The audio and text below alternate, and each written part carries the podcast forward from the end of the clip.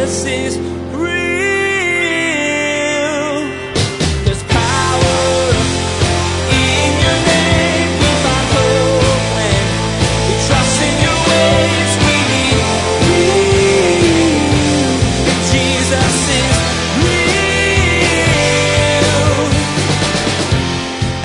ways, you know what? It was Abram's fault because he should have known better. And he should have said, Sarah, I know that sounds like a good idea, but maybe we don't need to help God out. But he didn't.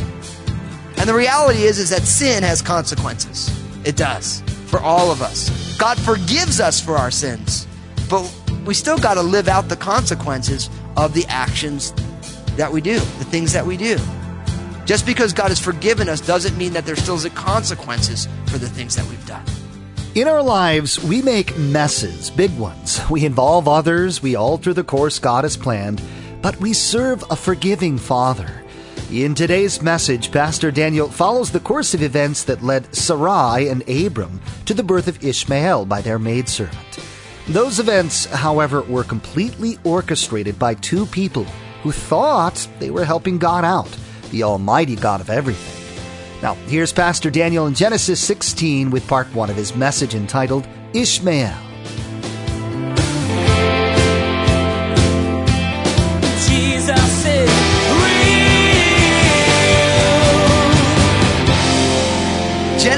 Chapter 16 is a sad chapter in one sense, and it's an encouraging chapter in another sense. It's a sad chapter because we see Abram being encouraged by his wife Sarah, and they make just a really lousy decision. Because they think that God needs their help to do what God wants to do. Anybody else ever feel that way? That like God like needs me to show up and do certain things to get God's will done. And so we're going to see that. So it's sad, but it's also encouraging because what you're going to find also is that God is gracious and God doesn't dismiss Abram because of his mistakes. God doesn't say, listen, you don't got it all together, so I'm done with you. That's not who God is. And that's encouraging for us because every time I see somebody in the scriptures who isn't perfect, who God still blesses despite themselves, I'm like, thank you, Lord. Because I realize that there is hope for me. Because I'm not going to get everything right. And you're not going to get everything right. We're going to try and we're going to try our best to do things right by the Lord and we're still going to fail in a million ways. But God doesn't give up on us. I think of Philippians chapter 1 verse 6 that says, He who started a good work will be faithful to complete it in you until the coming of the Lord. And that's encouraging because if God started a work in us, even though we're going to make a million mistakes along the way, He's going to be faithful to complete the work. Now, look at what happens in Genesis chapter 16 verse 1. It says this, Now Sarai, Abram's wife, had borne him no children, and she had an Egyptian maidservant whose name was Hagar. So Sarai said to Abram, See now, the Lord has restrained me from bearing children. Please go in to my maid. Perhaps I shall obtain children by her. So Abram heeded the voice of Sarai. Then Sarai, Abram's wife, took Hagar, her maid, the Egyptian, and gave her to her husband Abram to be his wife after Abram had dwelt ten years in the land of Canaan. So he went into Hagar, and she conceived, and when she saw that she had conceived, her mistress became despised in her eyes. Verse 5 Then Sarai said to Abram, My wrong be upon you. I gave my maid into your embrace, and when she saw that she had conceived, I became despised in her eyes. The Lord judge between me and you. So Abram said to Sarai, Indeed, your maid is in your hand. Do to her as you please. And when Sarai dealt harshly with her, she fled from her presence. Now, God had promised Abram a seed, an offspring, right? And at this point, they'd been dwelling in the land for some time, and it still hadn't happened yet. So Sarai realized that she had not born a child yet, and she had an Egyptian maidservant whose name was Hagar. Now, what's interesting is that if you realize she had an Egyptian maidservant, do you remember when Abram in Genesis 12 went down to Egypt and he said, Hey, tell him you're my sister? And, and Sarai was taken into Pharaoh's court. It says that when that Abram was blessed and, and the Pharaoh had given him gold and silver and men and maidservants, that's where Hagar came from. And Hagar was one of her servants. Now, look at what she says in verse 2. It says, So Sarai said to Abram, See now, the Lord has restrained me from bearing children. Huh? The Lord has restrained me from bearing children. So who's being blamed right now for her barrenness? The Lord. Now it's true, the Lord had restrained, but it wasn't God's time yet. So she's blaming the Lord and she has an idea. She says, The Lord hasn't given me children. So in the middle of verse 2, please go into my maid. Perhaps I shall obtain children by her. So Abram heeded the voice of Sarai. So Sarai encouraged Abram to take part in what was essentially a surrogate mother arrangement in that day. It was very common. You're going to see Jacob's two wives doing this. It was very common for when the mistress, now, you know, we use these words like, you know, uh, maid servant and mistress. Mistress means something different in our day and age. Okay, a mistress in their day and age was, was the matriarch of the home. The head honcho woman, the alpha female. Okay? The maidservant was, was the people who worked for that woman. It's very common for wealthy landowners to have servants in their home. Okay? And so Sarai said to Abram, look, I want you to take Hagar and you're going to be able to take her as wife and, and you're going to be able to have intercourse with her. And then when she has children in that culture, when a servant girl had the child for her mistress, then the, the family adopted the child. So this is Sarai's plan. Now, it says here that Abram heeded the voice of Sarai. Now, we haven't been studying in Genesis too long. This is very reminiscent of another time when a wife encouraged her husband to do something other than what God's will was. Remember Eve? When she, she decided to eat, she gave it to Adam and he ate. Now, this does not mean, because we've seen two of these, that husbands should never listen to their wives. Okay, that's not what it means. And we know a lot of you guys don't need biblical justification to do that anyway. I'm just kidding. Woo! But the reality is that we need to make sure that we are honoring God in our family decisions. And whether the husband, because we saw Abram saying, Hey, Sarah, say that you're my sister. You know, so everybody's culpable here. Everybody's making mistakes here. But we need to make as couples, as married couples, for you single people, when you get married, if God wills that for you and that's what you desire, you and your spouse needs to make a covenant with each other that we're going to honor the Lord. And if one of us has a dingbat idea, the other one's going to call him on it. Okay? So if, uh, if somebody's trying to make a decision that is not going to honor the Lord, that isn't the will of God, someone's got to speak up. But here, Abram just goes along. He goes along with Sarah's plan.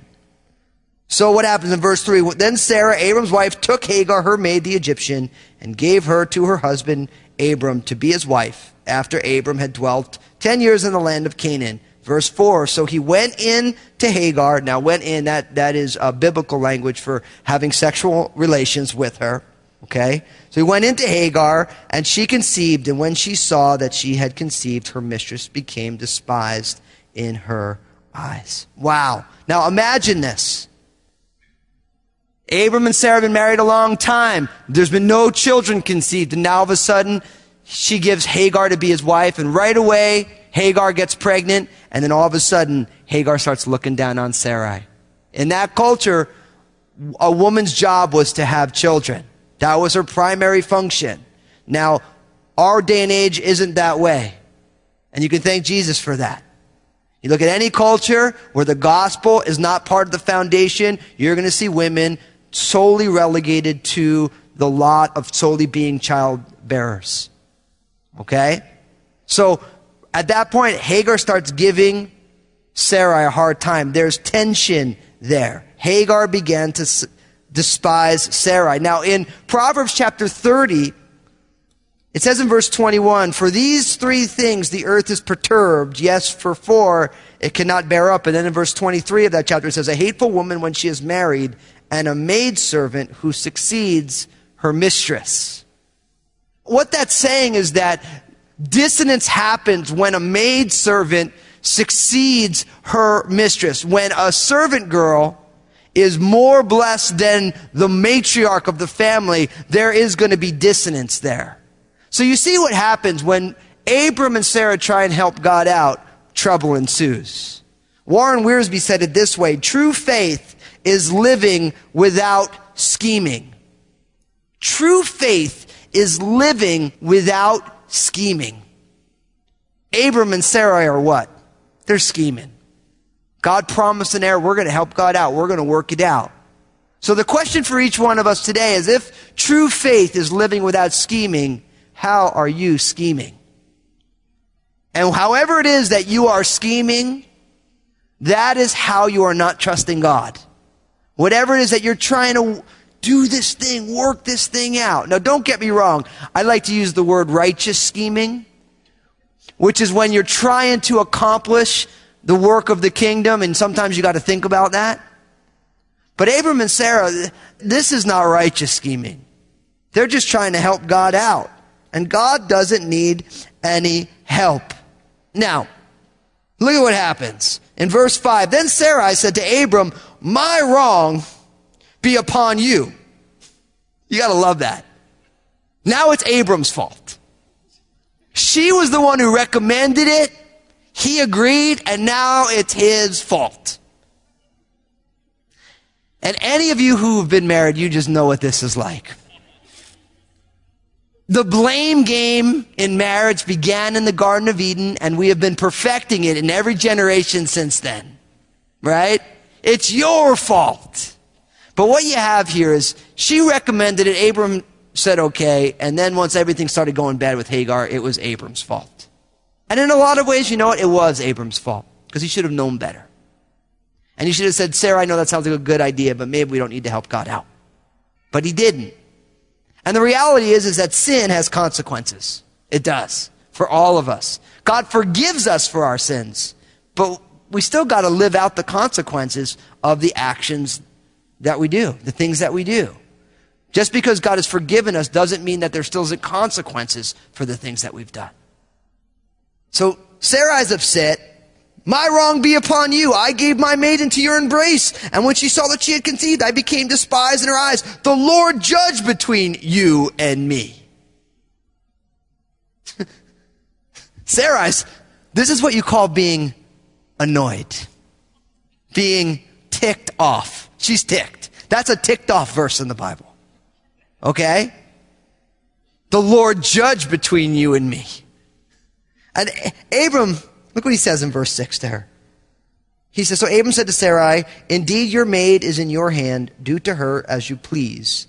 And when Sarah dealt harshly with her, she fled from her presence.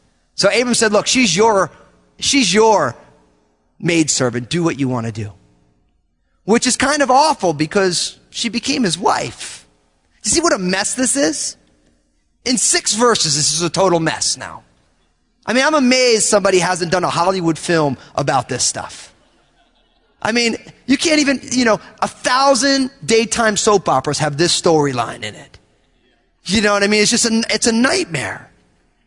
So she deals harshly with Hagar. That's what she does. And Hagar just flees. She's like, I can't live like this. Now look at what happens in verse 7. It says, Now the angel of the Lord found her, speaking of Hagar, by a spring of water in the wilderness by the spring on the way to Shur. And he said to Hagar, Sarai's maid, where have you come from and where are you going? She said, I am fleeing from the presence of my mistress Sarai. And the angel of the Lord said to her, return to your mistress and submit yourself under her hand.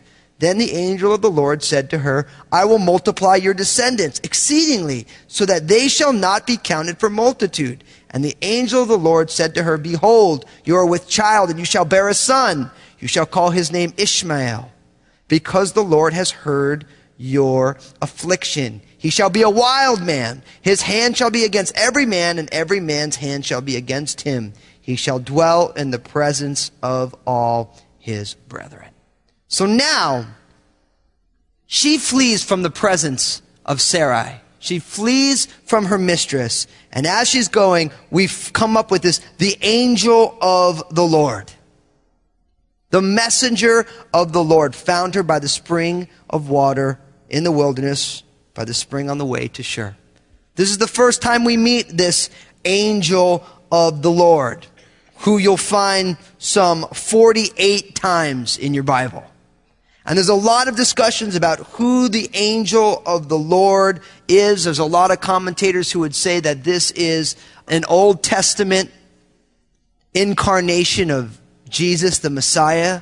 Some people would say it's one of the archangels. You guys know what I'm always going to say. That when the Bible is silent, what? We should be also. So, I don't know who the angel of the Lord is, but I know he keeps popping up and he speaks in the name of God. I don't feel comfortable saying that this is an Old Testament incarnation of Jesus because it doesn't say he's the Messiah. It says he's the angel of the Lord, the messenger of the Lord. Some people believe that, and if you believe that, I have no problem that it, you believe that this is a, you know, a theophany, a, a, a sighting of Jesus in the Old Testament, and I'm okay with that. A lot of people who I really respect and love Great scholars believe that, and other ones say, well, it just doesn't say that, so we don't know. But look at what happens here. You gotta love this angel. What does he says? Hagar, Sarai's maid, where have you come from and where are you going? Fascinating. He knows her name. He knows that she's Sarai's maid. Where are you coming from and where are you going? See, this, I love this about the way God works because oftentimes God just doesn't tell us the score. He makes us have to talk about it. God doesn't just say, this is the deal. Sometimes you just ask, like, remember when Adam and Eve, they were hiding from the Lord? Where are you? God knew exactly where he was. But God likes to ask a question to draw somebody out. He knew exactly who she was. He knew exactly that she was Sarah's maid. He knew everything. But he asked, where are you coming from? And where are you going? And Hagar simply answered, I'm fleeing from the presence of my mistress, Sarai. Right? Now think about this. This whole calamity. Abram and Sarah making a big mess. Hagar is fleeing, this Egyptian girl, and the angel of Yahweh shows up to talk to her. This shows God's grace. Shows God's love. This angel, in the name of Yahweh, see the angel of the capital L, capital O, capital R, capital D? That's the personal name of God, that tetragrammaton, the Yud, the Hey, the Vav, and the Hey. Yahweh. Old school Jehovah. That's the way they used to say it. Comes and speaks to her. Look at what he says in verse 9. And, and really there's two focuses or foci of, of this discussion. First, it's the status of Hagar in Abram's house, and second, the future of her son. So really, this angel comes to share two things with her. Her status in the house and what's going to happen to her son. You get the status. Look at verse 9. Return to your mistress and submit yourself under her hand. She says, go back and submit. Now it's interesting. I did, I did a staff devotion just this week on the spiritual discipline of submission. you might say, that's a strange thing to talk about in a staff meeting. But the reality is that the Bible teaches submission as the way it is to be a Christian. First, we submit to the Lord, and then we submit to each other. Before a, a, wife submits to her husband, it says, submit yourselves to one another in the fear of the Lord. Submission is the heart posture of every believer. First we submit ourselves to God, we submit ourselves to His Word, and then we submit ourselves to one another. We esteem others higher than ourselves. We realize that the greatest in the kingdom are the servants of all. That's submission language. The apostle Paul talks about himself as a debtor to the whole world. He's saying, I am submissive to the whole world in the name of Jesus that I may serve it. It's interesting that even though Sarai is not treating her right. She says, go back and submit to her and honor her. Now, I don't even have to make an application for you and I. Because we all feel the tension, don't we? Submitting to one another in the fear of the Lord. We live in a culture in America that the concept of submission is abhorrent to our culture. You know why? Because we had the blessing of the 60s where everyone, you know, where all the hippies like question authority, right? And then when all those hippies became, you know, yuppies and they had kids, then they, they already had a question authority mindset and they just taught their kids to not respect authority. And so we live in a culture where everyone thinks that they are the final authority on everything. You know, as I love when I talk to my son Obadiah and Obadiah tells me something, um, I'm like, Obadiah, that's not really true. Yes, it is. Well, buddy, no, it doesn't act, that's not actually what it means. Uh huh. You know, my, my other seven year old buddy told me so. And, and we laugh, but we're all like that, right? I mean, when was the last time you voluntary, voluntarily submitted to somebody? Have you ever? I hope so. Because we submit to God by submitting to other people. Just the way we love God by loving other people. And so, husbands, you submit yourselves to your wives. Wives, you submit yourselves to your husband. We submit ourselves under our bosses, and we're the best employees in the world in the name of Jesus. We submit ourselves under government, even when we don't like it. Now, we know that submission has a stopping point when it becomes destructive. That's where submission has its end point. When submitting is destructive. And you find that in a number of places in the scriptures. But the reality is, is for most of us, we don't submit at all to anybody. Right? And I'm here to tell you that submission is a spiritual discipline that's very valuable to God. When I'm talking to a husband and a wife or, or a child and their parents, I say, listen, you submit to the Lord and your spouse gets the benefit. You submit to your, to the Lord and your parents get the benefit. As we submit to God, the people around us get the benefit of that. Because if we're submitted to God, then we're going to submit ourselves to one another. Oftentimes submission is always being spoken about of wives submitting their husbands. But at first it begins with submit to one another, and then it says wives submit to your husbands, and husbands die for your wives. And I get tired of hearing people say, oh, the apostle Paul, he's sexist. I'm like, darn right he is. He's anti-male. Because I'd rather submit than die any day. So people say, oh, I don't understand this. Women are less than men have to submit. I'm like, man, men have to die for their wives. And you know what? It's really easy to submit to a person who's willing to give up their life for you. Right? We submit to Jesus because he's willing to die on a cross for our sins. And submission is a spiritual discipline. And it's fascinating that the angel of the Lord says, Hagar, go back and submit yourself. You're not supposed to be out here. Go back. And what else? Go back and look what it says in verse 10. Then the angel of the Lord said to her, I will multiply your descendants exceedingly so that they shall not be counted for multitude. Wow. He blesses her. He says, listen, I'm going to multiply your descendants exceedingly. I've promised to bless Abram and I'm going to bless you with them. Your descendants are going to be multiplied. In verse 11, it goes on to say this. It says, Behold, you are with child and you shall bear a son. You shall call his name Ishmael, which means God hears, because the Lord has heard your affliction. Wow. What a promise. Go back and submit. I'm going to bless you with a ton of descendants. And you're with child. You're going to have a son. His name's Ishmael. And that means God hears. Now, as she begins to discuss, or when the angel tells her about her son, he shall be a wild man. Jesus is real. Today, Pastor Daniel asked us to consider how we're scheming. In other words, not trusting God. Abram and Sarai used their maidservant to have a child, even though God had promised them they would have one.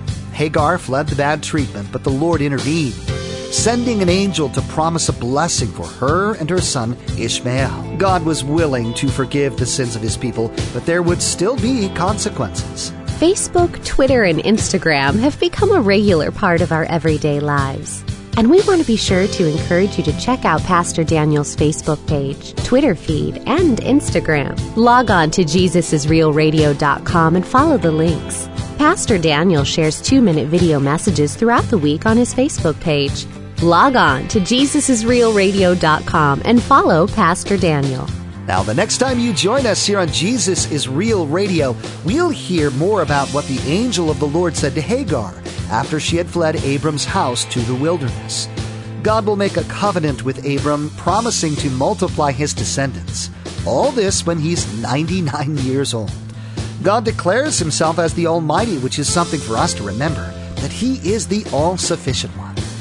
You've been listening to Jesus is Real Radio with Pastor Daniel Fusco of Crossroads Community Church.